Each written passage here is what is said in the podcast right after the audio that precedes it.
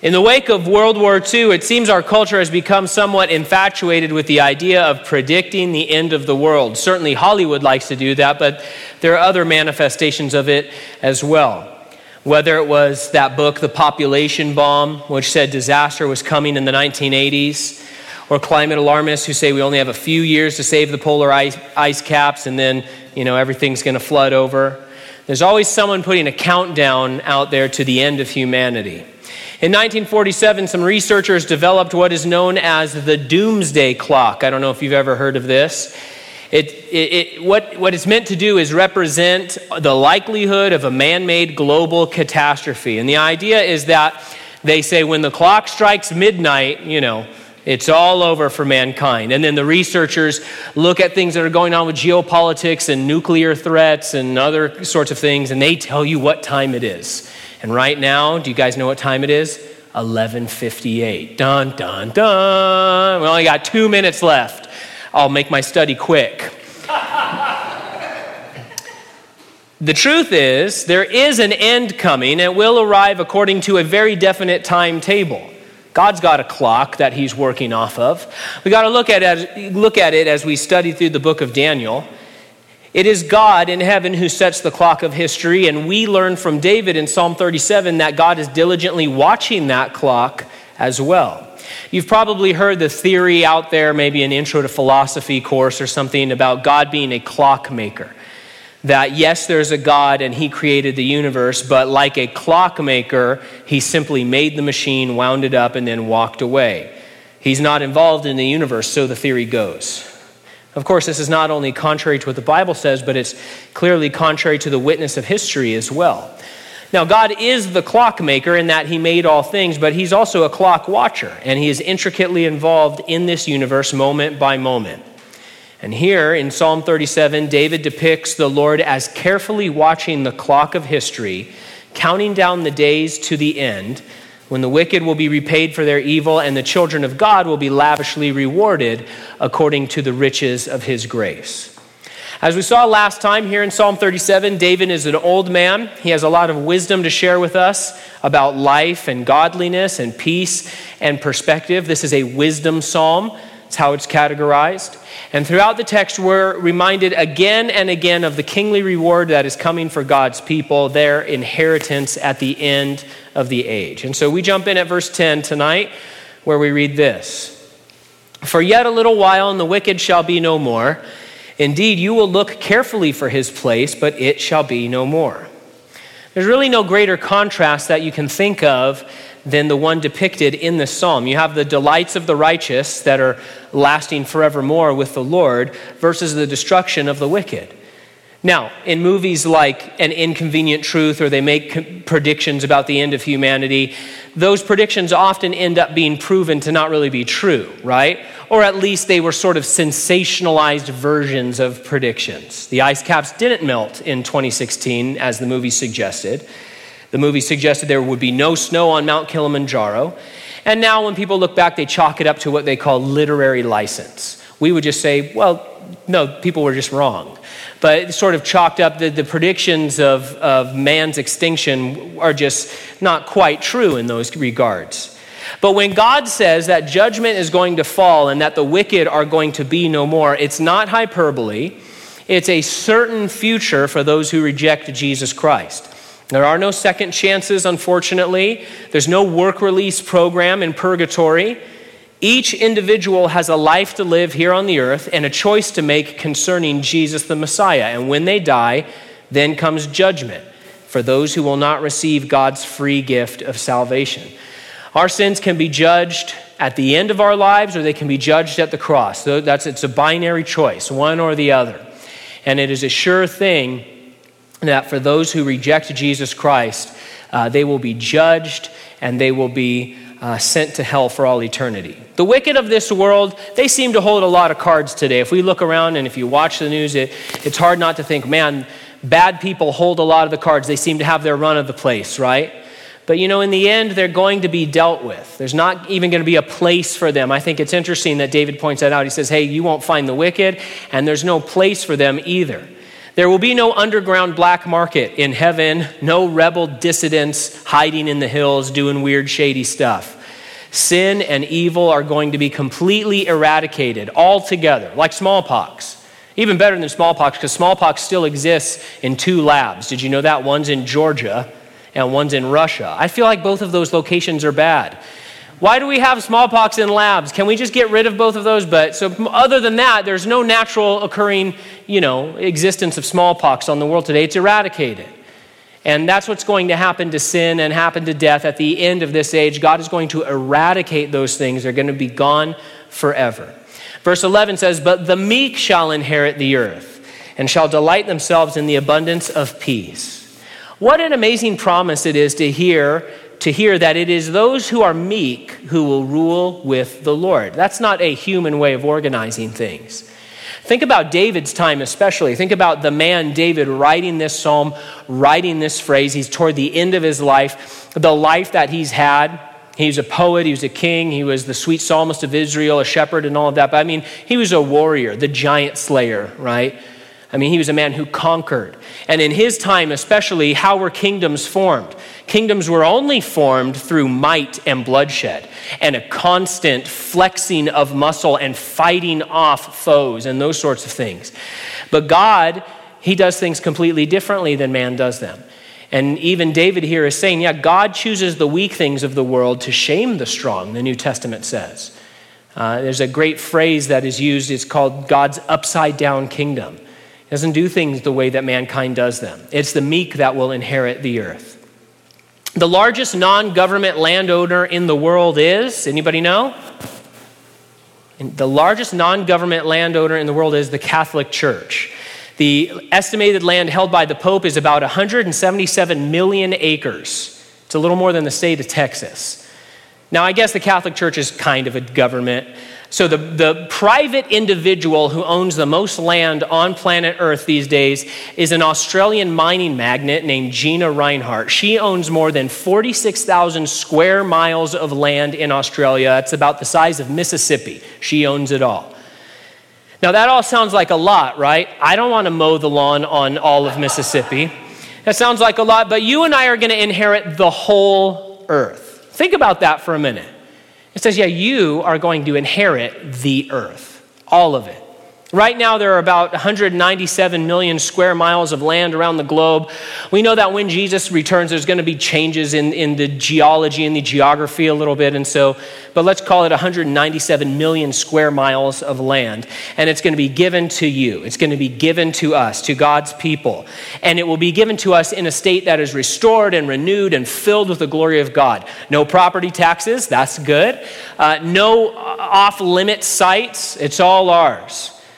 Sometimes we like to, you know, go on nature day with the kids or with some of the homeschool families and you know, go out on a little trail or whatever, maybe it's three rivers, and you always come across some sort of fence, some sort of barbed wire. Hey, you can't cross this line. If you do, we're going to shoot you right in the face. You know, those kind of signs that you see. And nothing like that in the kingdom. You're going to inherit the entire earth. And David goes to great lengths to say it again and again and again in the psalm. Here in verse 11, we have the second of five times that David will tell us that God's people are going to inherit the earth. Now, if you have the New King James Bible, which is what we're reading out of, three times it says inherit the earth, and twice it says inherit the land, but the Hebrew word's the same. He just keeps saying over and over again in these verses God's people are going to inherit the earth. God's people are going to inherit the earth. You're going to inherit the earth. And that is a remarkable, wonderful thing. Our inheritance is a sure promise. As part of that inheritance, we're told that we will enjoy an abundance of peace. Now, in the Bible, peace means much more than just an absence of war or an absence of strife or conflict. It expresses completeness and wholeness, harmony, fulfillment, an unimpaired relationship with others. That sounds pretty good. And we're going to delight in that in our inheritance. We have quite a future to look forward to, but you know, we don't have to wait to start enjoying the peace of God. Remember in the New Testament how often, especially in the epistles, grace and peace are extended to us by the New Testament letters. Over and over again, Paul especially, grace and peace to you, grace and peace to you. That's a real offer. Jesus Christ, the Prince of Peace, spoke to us so that we might have peace now to guard our hearts and our minds, he said. And along with experiencing God's peace for ourselves, that peace which passes understanding, we are commanded to go out and live at peace with others as much as possible. The book of Hebrews says, hey, go live in peace. And this is the peace that it's talking about. It doesn't just mean don't go to war with your neighbor, it says, hey, live in peace. Live in harmony with the people around you as, as far as it depends on you and enjoy the peace of God. That's not something that's just waiting for us on the other side of eternity. That is something that is available to us in some measure right now. Now, the land inheritance of verse 11 and the rest of this psalm, that may be far off in the future. If you see the no trespassing sign, don't cross over. It's not yours yet. But we can dip into the reservoirs of God's peace today in our personal experience with Him, through our struggles, and in our relationships with others. Jesus says so in the New Testament. He says, Hey, I've given you peace, and I'm the Prince of Peace. It's mine to give. And now I'm sending you out to not only enjoy that peace, but to live at peace with others. And you know what? By the time we get into the kingdom, it's going to be completely delightful, completely perfected. It's going to be over and abundant. And so we don't experience God's peace perfectly right now in our sort of mortal humanity, but it is available to us. Verse 12 says, The wicked plots against the just and gnashes at him with his teeth. We hear that phrase, gnashing teeth, and it makes us think of how it's used in the New Testament. A very sad characteristic of hell is that it will be a place where men gnash their teeth in agony. You know, the Bible is pretty clear that you are going to reap what you sow. Uh, those who embrace wickedness and take delight in gnashing their teeth toward the innocent are going to sadly reap a harvest of judgment, gnashing their teeth for all eternity. Uh, a sad thing. Verse 13 The Lord laughs at him, for he sees that his day is coming. You know, our God is not a toothless figurehead, he's a furious warrior when it comes to protecting his people. In 2 Corinthians, Paul talks about knowing the terror of the Lord. Though God does not delight in the death of the wicked, in the end, he will cut them down. Their plans and their efforts mean nothing when facing his ultimate wrath. In the end, when the Lord comes at the wicked with the full force of his judgment and his fury uh, pours out on them, it is justified. Look at verse 14. The wicked have drawn the sword and have bent their bow to cast down the poor and needy, to slay those who are of upright conduct. Injustice is not an insignificant thing to God, it's not a small thing to Him. He cares very much about it. It's a big deal. From heaven's perspective, injustice and persecution and oppression and resistance against God's people, that's not just like, ah, oh, that was like a practical joke the, the unbelievers were pulling on people. That's just kind of a rude prank that they're doing. No, God looks down from heaven and says, hey, those acts are murderous acts of hatred. And if you're not a Christian, you're a member of the people that are being talked about in verse 14. That's just the deal. Now, maybe you find yourself thinking, well, wait a minute. I'm not trying to kill anybody who's, you know, poor and needy. Or most of us are Christians here, I'm sure, tonight. Maybe you're thinking, you know, not every non Christian is described in verse 14. I have plenty of friendly, non believing friends, sure. Not every non believer is a God hating atheist or someone who goes out to persecute Christians, to be sure. But there are only two kingdoms or two camps that a person can be a part of. You can belong to Christ or you can belong to this rule, and by fault, its ruler, the devil. There is a real personal devil, and he is a savage adversary of God's people, and his goal is to kill and destroy and to tear down. And we're told in the Bible, it's explained to us that he holds unbelievers captive to do his will, whether they signed up for the fight or not. And so, uh, even though we don't say, well, every non believer is out to get all Christians or to kill them or to hurt them, we know that that's not the case. However, the truth is, every non believer is enslaved to sin, is held captive by the devil, and can be used to accomplish his will. And even if they are not sort of enemy combatants in the fight of persecution at the moment, they're still in that army. When you're a kid, if you grow up in the church, you used to sing that song, I'm in the Lord's army. Yeah, there are two armies, there are two hosts the host of the Lord and the host of wickedness, right? And so that's what's being described here.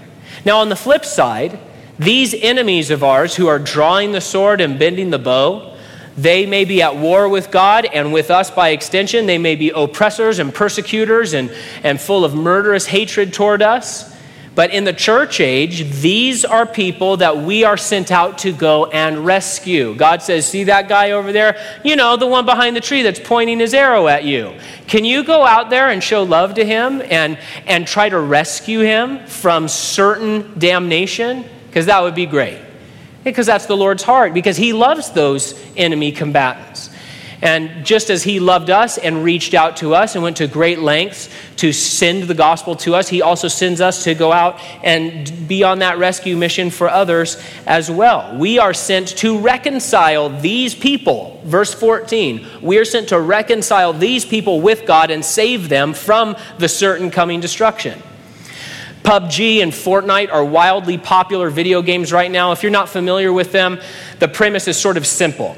You're a character and you're dropped onto a map, and usually there's, you know, maybe a hundred people who are all playing, all on their computer, or on their phone, or whatever. You're all dropped onto a map, and you run around and you battle it out with everybody until there's only one person left standing or one team left standing.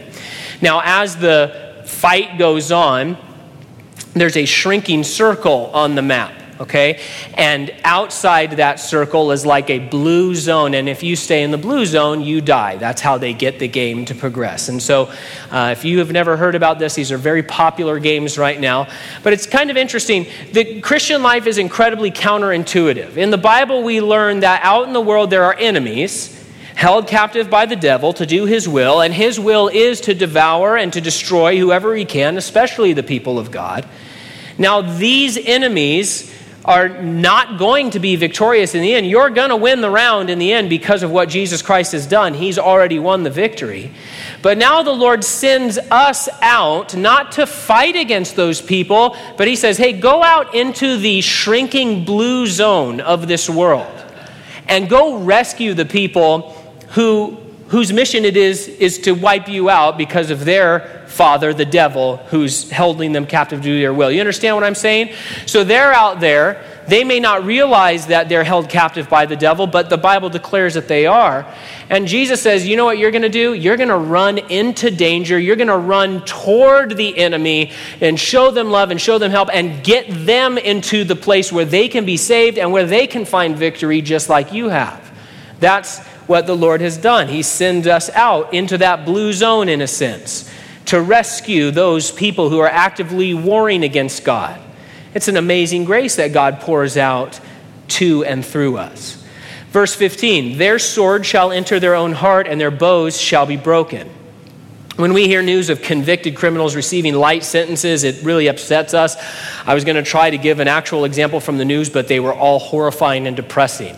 Uh, just the things that people, you know, recently that were in the news that they did they were convicted, and then the judge said, No jail time, just don't do that again. You know, and that's a shocking injustice to us when we hear about those sorts of things. It upsets us. In the courtroom of eternity, all punishments are fair, they are valid, they are just. The guilty receive what is due them. But it's a reminder to us that we too deserve death. Everybody in here deserves death because of sin. Uh, but Jesus Christ paid our penalty at the cross so that we might be saved. We owed a debt we could not pay. He paid a debt that uh, he did not owe so that we could be saved and reconciled to him. Verse 15 also echoes what Jesus would say later in Matthew 26 those who live by the sword will die by the sword. We want to take these messages to heart. Verse 16 a little that a righteous man has is better than the riches of many wicked. God talks a big game when it comes to his rewards and his gifts. But you know, it's not just hype, it's not just spin. His promises and his provisions are expansive, they are lavish. When he rewards you, I mean, he does so many times over. He's going to give his people the whole earth. He's going to give the church the new Jerusalem. I mean, he's going to just uh, pour out splendor and, and glory and reward on us for little things that we do here on the earth that seem so uh, inconsequential at the time. He's going to say, Wow, let me reward you for that simple act with like gold and silver and precious stones. That's how it's depicted in the New Testament. In 2011, a Minnesota waitress received what was possibly the world's largest cash tip for a meal. It was $12,000 in cash. She was taken aback. She tried to return it to the customer. The customer wouldn't allow it. So she thought, well, maybe something hinky's going on. And so she took it to the police and turned it in. They said, hey, well, we'll hold it for 60 days and see what's up, if there's any claim or anything like that. And after 60 days, it was hers for the keeping. That's a remarkable reward for serving bacon and eggs, right? 12 grand. Wow, that's amazing. But the Bible tells that as we serve the Lord, as we do the work of a sower, He will reward us. And He says, Hey, I'm going to produce a harvest in your life 30, 60, even 100 times as much as has been planted. That's the kind of lavishness and extravagance of our God. That's the kind of reward He loves to give out. He's a generous tipper in that sense, uh, and He's just so good to us. Matthew 19 says, Everyone who has left houses or brothers or sisters or father or mother or children or farms for my name's sake will receive many times as much and will inherit eternal life. And so believe God. Believe the promises that He's made to you, and we can leave envy behind. That's what we talked about in the first nine verses of this psalm leaving envy behind. We don't need to pine for the dollars and cents of the wicked when we've got eternal gold, silver, and precious stones waiting for us in heaven. Verse 17 For the arms of the wicked shall be broken, but the Lord upholds the righteous. Again, we see God as a fierce protector of his people. He not only protects, but he upholds. The term there can be defined this way to sustain, support, to give whatever is necessary. It's difficult for us to think outside of the physical, temporal life, but God promises to supply whatever is necessary for you to endure and be effective and to continue developing into the masterpiece that He's making you to be. He will uphold you. He will glorify himself through you, not just ultimately in heaven, but through the ministry of the Holy Spirit today. This is what God promises to do. Verse 18 The Lord knows the days of the upright and their inheritance shall be forever. So he's not just watching the clock on the wicked, he's watching the clock on our lives as well. Uh, he's counting down the moments until he can deliver us into that inheritance he's prepared for us. What did Jesus say? He said, I'm going to prepare a place for you. And now David here is, is depicting God as just watching, watching the clock tick down. Oh, man, wait till they see this. Wait till I free them from you know, sin and sickness and suffering once and for all, and they're brought into glory to receive all of the great things that I want to pour out and give to them. Uh, he's, he's waiting with bated breath, we could say, just excited to be with us and to be face to face with us and to give us all he wants to give. He loves to give. He's excited about spending eternity with us. He's planned out our forever with him. Did you know that there's a, a measure of, of what we would call time in eternity? it's kind of hard for us to try to wrap our minds around that, but we're told in Revelation 22 that there's a tree of life, right? And that tree of life bears it, its fruit, it says, every month. So apparently, we're going to be logging days and months in heaven. Why? Well, I think it's because God wants to keep clocking the days of our delight. He's looking forward to that moment when we're face to face with Him. Maybe he'll celebrate anniversaries, right? Why do you celebrate an anniversary with your spouse? Because you want to celebrate, man, we have been together for a whole year. We've been together for 10 years. We've been together for 50 years. It's a wonderful thing to think back in all that time and all of those days, all of those months. And the Lord is the author of love, right? And so it says in Revelation 22, we're logging months in heaven, even though we'll be in eternity. Verse 19. They shall not be ashamed in the evil time, and in the days of famine they shall be satisfied. The upright are those who have been made righteous through faith in Jesus Christ. They will not be disgraced, they will not bear their guilt because of what the Lord has done for them. If you're a Christian, your guilt has been dealt with at the cross once and for all. It's done. No last minute disqualifications that are going to sneak up on you. I was reading an article the other day that talked about how it's somewhat commonplace for some companies now to have a very long, drawn out hiring process. One of the ones they described was the screening interview, then the phone interview, then the first interview, second interview, third interview, then a meal interview, and then the final interview for one position, right? But when it comes to salvation, the cross is the decider in or out. If you're a Christian, your sin is dealt with, it's done no final entrance exam at the pearly gates, despite what all the comedians like to talk about, right? Now, what about this promise in the back half of the verse that in the days of famine the upright will be satisfied?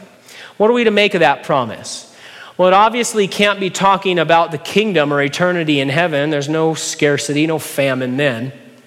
Does the Bible promise that God's people won't go hungry? We know that isn't the case biblically. We know it isn't the case historically. So, how do we respond here? Do we just kind of think, well, let's not think about that and move on to verse 20? Well, first of all, David writes this psalm from a different context and, more importantly, a different covenant than we're under. God had made real physical promises to Israel about things like wealth and supply and harvest and success and all of that if they remain faithful to Him. But when we look around today, we see that Christians do suffer immensely in many parts of the world. Some of them are starving. A recent report has concluded that persecution against Christians worldwide is at near genocide levels at some parts of the planet.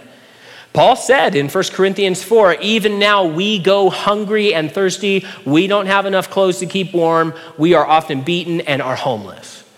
And so, what should be said about this promise in verse 19 and other similar ones that we come across?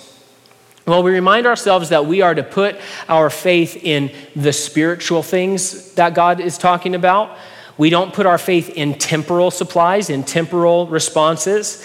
Paul articulated how that we can be sure God will supply our spiritual needs no matter what state we're in. He says, hey, whether I'm hungry or I'm full, whether I'm abounding or I'm suffering, he says, the grace of God is enough. It's enough to uphold me, it's enough to supply me, it's enough to satisfy me. He says, I can be content I can be in a state of spiritual peace with God and with those around me, whether my belly is full or empty. And so that is the New Testament context of these sorts of promises. And so the grace of God is enough to uphold us and to deliver us through the plan He's carved out for our lives. The source of Christian satisfaction is not found on a plate, it's not found in a bank account, it's found in a relationship with the living God. And as we see in Psalm 37, he is a God who sees, he is a God who cares, he is a God who moves on behalf of his children. He is very much aware of the hunger and the thirst and the suffering of his people, and he is doing things about it. Some of those things he is doing in the observable here and now, and some of those things will be accomplished at the end of the era. Verse 20, but the wicked shall perish, and the enemies of the Lord, like the splendor of the meadows, shall vanish. Into smoke they shall vanish away. Before we move away from verse 19 here, because I think it's important, just one more thing. Notice we recognize that verse 20 is also making a promise. It's a promise about the wicked, but we recognize that it's not an immediate promise, right? So you read verse 20 and you say, okay, well, that's not happening immediately. This is something that has a long conclusion that God is working out through time, right? And so we accept that the promises of verse 19 for us, the church, they are not necessarily going to be immediate either. Now, the Bible speaks a lot about the briefness of life, as we see here in verse 20, that it's just a vapor, a puff of smoke. God wants us to keep this mindset, apparently, because the Bible talks a lot about it. It's talked about in the Old Testament, it's talked about in the New Testament. Knowing how short this life is, but how significant they, our lives should be and can be because of the power of God passages like this one remind us to be keeping our mind's eye on heaven's clock and thinking through life not on the temporal level, but on the eternal level and behaving accordingly. You don't need to keep your mind or your eye on the doomsday clock or worry about the book, The Population Bomb. God's watching the clock that He has set, and we can be sure and secure that He will have His way. Tuesday, March 9th, 2062. That's the day the internet death clock has told me I'm going to die. Do you know about the internet death clock? You go in there, you answer like two questions. They say, This is the day. So mine is Tuesday, March 9th, 2062. I guess I don't have to go jogging after all. That's what I'm excited about. It's just another one of those silly clocks that our culture has produced, like the doomsday clock or one of these other things. Now, I'm obviously have no uh, concern or uh, issue thinking that that could be a real prediction. But no matter what the day my, no matter what day it is that my life on this earth ends and my life in heaven begins, for me and for you other Christians here tonight, all that day will be is the death of death and the death of sin and the death of suffering and of struggle for us. That day is not the end of our lives. That day is the beginning of our forever life with Christ, the kind of life that David is describing here, where we receive our inheritance a lavish, incredible, extravagant, mind blowing inheritance where we will inherit the earth to delight in God's perfect glory and peace and his pleasures forevermore. Our Lord is watching the clock, he's looking forward to that day. We can too, while we faithfully and joyfully live out the life he's given us here on this earth to his praise and glory. Amen.